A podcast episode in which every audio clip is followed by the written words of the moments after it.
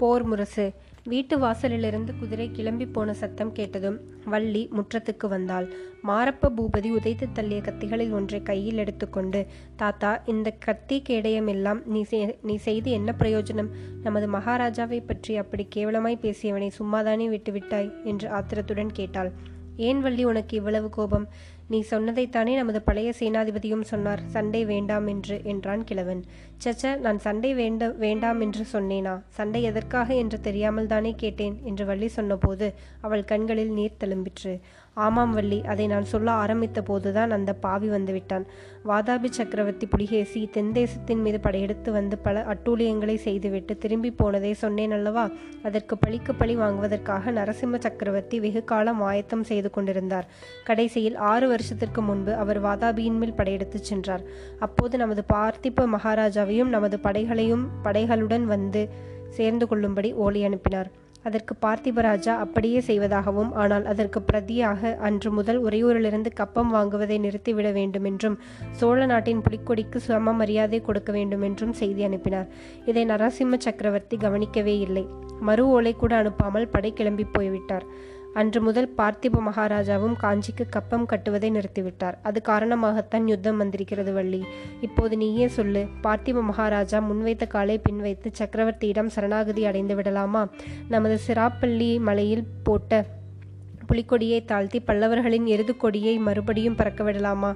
இந்த அவமானத்தை சகித்து கொண்டாவது இந்த சோழ தேசத்து மக்கள் எதற்காக உயிரை வைத்துக் கொண்டிருக்க வேண்டும்? அந்த நியாயமெல்லாம் எனக்கு தெரியாது தாத்தா. நமது பார்த்திப மகாராஜா என்ன செய்கிறாரோ அதுதான் சரி. அவருக்கு விரோதமாக பேசுகிறவர்கள் எல்லோரும் பொல்லாத பாவிகள். அவர்கள் நகர நரகத்துக்குத்தான் போவார்கள். இந்த மாரப்ப பூபதியை நீ சும்மா விட்டு விட்டாயே என்று எனக்கு இருக்கிறது தாத்தா. நமது மகாராஜா எவ்வளவு நல்லவர் தெரியுமா? ஆமாம் நமது மகாராஜா ரொம்ப நல்லவர்தான். ஆகையினால் தான் இந்த குலங்கிட்ட மாரப்பனுக்கு இவ்வளவு இடம் கொடுத்த தலையில் தூக்கி வைத்துக்கொண்டு கூத்தாடினார். என்ன சொல்கிறாய் தாத்தா? சரியாகத்தான் சொல்லுகிறேன். இந்த மாரப்ப பூபதி நமது மகாராஜாவின் சொந்த சகோதரன் அல்ல. பழைய மகாராஜா ஐம்பது வயதுக்கு மேல் ச சபலம் தட்டி யாரோ ஒரு மூதேவியை கல்யாணம் செய்து கொண்டார். ஊரில் யாருக்குமே அந்த கல்யாணம் பிடிக்கவில்லை. அந்த மூதேவியின் பிள்ளைதான் இந்த மாரப்பன். பழைய மகாராஜா செத்து போகும்போது பார்த்திபருக்கு பிள்ளை குழந்தை இல்லாவிட்டால் இவனுக்கு பட்டத்தை கொடுக்க வேண்டும் என்று சொல்லிவிட்டு போனாராம். விக்ரம சக்க விக்ரம இளவரசர் பிறக்கும் வரையில் இவர்தான் யுவராஜாவாக விளங்கினார். பார்த்திப மகாராஜாவின் எவ்வளவோ இவனிடம் அன்பு காட்டி கௌரவம் அளித்து சேனாதிபதி பட பதவியும் கொடுத்திருந்தார். இவனோ நன்றி கெட்ட பாதகனாயிருக்கிறான். குலத்தின் குணம் எங்கே போகும்?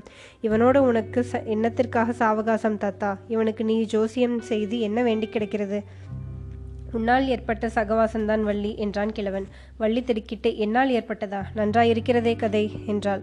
உன்னால் ஏற்பட்டதுதான். இத்தனை நாளும் உன்னிடம் சொல்லாமல் வைத்திருந்ததை இப்போது சொல்லப் போகிறேன் வள்ளி.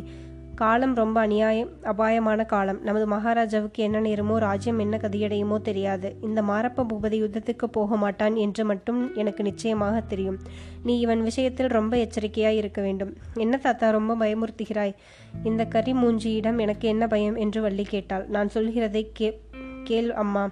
ஒரு காலத்தில் இந்த மாரப்ப பூபதி தன்னை உனக்கு கட்டி கொடுக்க வேண்டுமென்று கேட்டுக்கொண்டிருந்தான் அவன் தலையிலே இடி விழ என்றாள் வள்ளி. அவன் தலையிலே இடி விழவில்லை அம்மா. என் தலையிலே அல்லவா விழுந்தது? கிரக சஞ்சார ரீதியாக அப்போது நம் குடும்பத்துக்கு ஏதோ பெரிய விபத்து வரப்போகிறது என்று நான் எதிர்பார்த்து கொண்டிருந்தேன். இந்த மாரப்ப பூபதி தன் நாட்களை அழைத்து கொண்டு வந்து உன்னை தூக்கி கொண்டு போவதற்காக இருந்தான். இதுவும் எனக்கு தெரிந்தது. நீயும் உம் தமையன்மார்களும் அப்போது வீட்டில் இருந்தால் இரத்த கல்லறி ஆகும் என்று எண்ணித்தான் எல்லோரையும் அக்கறையில் உள்ள கல்யாணத்துக்கு போங்கள் என்று அனுப்பினேன். யமன் நடு ஆற்றில் சூறாவளி காற்றாக வந்தான். உன் அண்ணன்மார்கள் எல்லோரும் செத்து போனார்கள். சுவாமி உன்னை மட்டும் எனக்கு கொடுத்தார். இப்படி சொல்லிவிட்டு கிழவன் பெருமூச்சு விட்டான். ஆகாயத்தை பார்த்து ஏதோ யோசனையில் ஆழ்ந்தான். வள்ளி இத்தனை நாளும் சொல்லவில்லையே தாத்தா. இவன்தானா? என் அண்ணன்மார்களுக்கெல்லாம் எவனாக வந்தவன். அப்புறம் என்ன நடந்தது என்று கேட்டாள். நீங்கள் எல்லோரும் படகேறி போன பிறகு நான் எதிர்பார்த்தபடியே இவன் தன் ஆட்களுடன் வந்தான். வீட்டில் நீ இல்லை என்று கண்டதும் தம் தம் என்று குதித்தான். அவனை சமாதானப்படுத்துவதற்காக நான் ஜோதிட சாஸ்திரை சாஸ்திரத்தை உபயோகப்படுத்தினேன். நீ பெரிய சக்கரவர்த்தியின் மருமகள் ஆகப் போகிறாய் அப்பா. இந்த அற்ப ஆசையெல்லாம் விட்டுவிடு என்று சொன்னேன். அது முதல் இவன் என்னவெல்லாமோ ஆகாச கோட்டைகள் கட்ட ஆரம்பித்து விட்டான். ஜோசியம் கேட்பதற்கு அடிக்கடி வந்து என் பிராணனை வாங்கி கொண்டிருக்கிறான். இப்போதுதான் அவன் என்னை பற்றி பேசியதன் அர்த்தம் புரிகிறது. தாத்தா ஓடக்காரர் யுத்தத்துக்கு போய்விட்டால் நான் என்ன செய்வேன்? நீதான் என்னை காப்பாற்ற வேண்டும் என்று சொல்லி கிழவனுடைய கையை வள்ளி கெட்டியாக பிடித்து கொண்டாள். அவளுடைய உடம்பு நடுங்கிற்று. கிழவன் பைத்தியமே ஏன் இப்படி நடுங்கிறாய்? பொன்னன் சண்டைக்கு போக மாட்டான் அவனை மகாராஜா அழைத்து கொண்டு போக மாட்டார் என் குடும்பத்துக்கு நேர்ந்த பெரிய விபத்து மகாராஜாவுக்கு தெரியும். என் குலத்தையும் வளர்க்க நீ ஒருத்திதான் இருக்கிறாய் என்று தெரியும். ஆகையினால் தான் பெண்ணை பொன்னனை சண்டைக்கு வர வேண்டாம் என்றார். நிச்சயமாக அழைத்து போக மாட்டார் என்றான். அச்சமயம் வாசலில் முரசடிக்கும் ஓசை கேட்டது. பின்வருமாறு கோபமும் குரலும் கேட்டது. வெற்றிவேல் வீரவேல் யுத்தம் வருகுது யுத்தம் வருகுது. சோழ தேசத்தின் மானத்தை காக்க யுத்தம் வருகுது. படையில் சேர்வதற்கு மீசை முளைத்த ஆண் பிள்ளைகள் எல்லோரும் வரலாம். நொண்டி குருடு சப்பானி ஒரு தாய்க்கு ஒரு பிள்ளை தவிர மற்றவர்கள் எல்லாம் வரலாம். உடம்பிலே சுத்த ரத்தம் ஓடுகிறவர்கள் எல்லோரும் வரலாம். வெற்றிவேல் வீரவேல். இதைத் தொடர்ந்து முரசின் சத்தம் ஊர் அதிரும்படியாக எழுந்தது. இந்த போர் முழக்கத்தை கேட்ட வள்ளியும் கிழவனும் திருப்பக்கம் சென்றார்கள். முரச யானையும் அதை சுற்றி சில வீரர்களும் போய்க் கொண்டிருந்தார்கள். முரசும் முரசு அடித்தவனும் அரைக்கூவியனும் யானை மேல் இருந்தனர். இந்த ஊர்வலம் தெருக்கோடி போகும் வரை பாட்டனும் பேத்தியும் கண்கொட்டாமல் பார்த்து கொண்டு நின்றார்கள். ஊர்வலம் தெருக்கோடியில் திரும்பியதும் கிழவன் ஒரு பெருமூச்சு விட்டுவிட்டு சொன்னான் வள்ளி உன்னை பொன்னனும் பகவானும் காப்பாற்றுவார்கள். இந்த யுத்தத்தில் சேர்ந்து வீர சொர்க்கம் அடைய என் குடும்பத்திலே வேறு யாரும் இல்லை. நான் தான் போகப் போகிறேன் என்றான். தெற்கு வானத்தில் திடீரென ஒரு நட்சத்திரம் நிலை பெயர்ந்தது. ஒரு வினாடி நேரம் அது பளிரென்று ஒளிவீசி வானவெளியில் அதிவேகமாக பிரயாணம் செய்தது. அடுத்த வினாடி மாயமாய் மறைந்தது.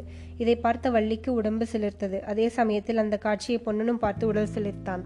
அப்போது அவன் உறையூர் ராஜ வீதிகளின் வழியாக போய்க் கொண்டிருந்தான். பௌர்ணமிக்கு இன்னும் நாலு தினங்கள் தான் இருந்தன. சுக்லபட்சத்து சந்திரன் வானவெளியில் ராஜ சம்ஹாரத்தைப் போல் சஞ்சரித்து வெள்ளி நிலாவை பொழிந்து கொண்டிருந்தான்.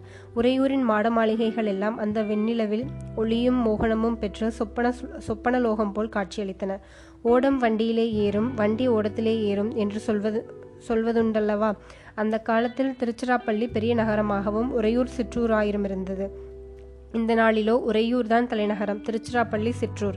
இரண்டு ஊர்களுக்கும் நடுவிலே இடைவெளி இல்லாமல் கடைவீதிகளும் பலவகை தொழில் செய்யும் மக்கள் வாழ்ந்த தெருக்களும் இருந்தன. சிராப்பள்ளி மலையிலிருந்து மகாராஜா இறங்கி வந்து சேர்வதற்கு முன்னால் பொன்னன் அரண்மனை வாசலை அடைந்துவிட விரும்பினான்.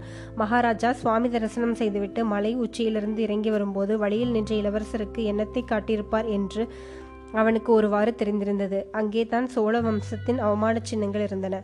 பார்த்திப மகாராஜாவின் தந்தை மகேந்திரவர்ம சக்கரவர்த்தியின் முன்னால் வாளையும் வில்லையும் வைத்து அடிப்பணிந்து விதவிதமான ரத்தினங்களையும் ஆபரணங்களையும் காணிக்கையாக ஏற்றுக்கொள்ளும்படி வேண்டிக் கொள்ளும் காட்சி அங்கே சித்தரிக்கப்பட்டிருந்தது. அதை நினைக்கும் போதே பொன்னனுக்கும் ரத்தம் குதித்தது. சோழ நாடு இந்த அவமானத்தை எத்தனை நாளைக்கு சகித்து கொண்டிருப்பது? யுத்த களத்தில் பல்லவர்கள் ரத்தத்தை பெருக்கி இந்த அவமானத்தை துடைத்து கொள்ள வேண்டாமா? என்று எத்தனையோ முறை பொன்னன் சிந்தித்ததுண்டு. அப்படிப்பட்ட சந்தர்ப்பம் இப்போது ஏற்பட்டிருக்கும் போது தான் மட்டும் யுத்தக்கு யுத்தத்துக்கு போகாமல் வீட்டில் முக்காடி கொண்டிருப்பதா? இவ்விதம் யோசித்துக்கொண்டே பொன்னன் விரைவாக நடந்து சென்றான்.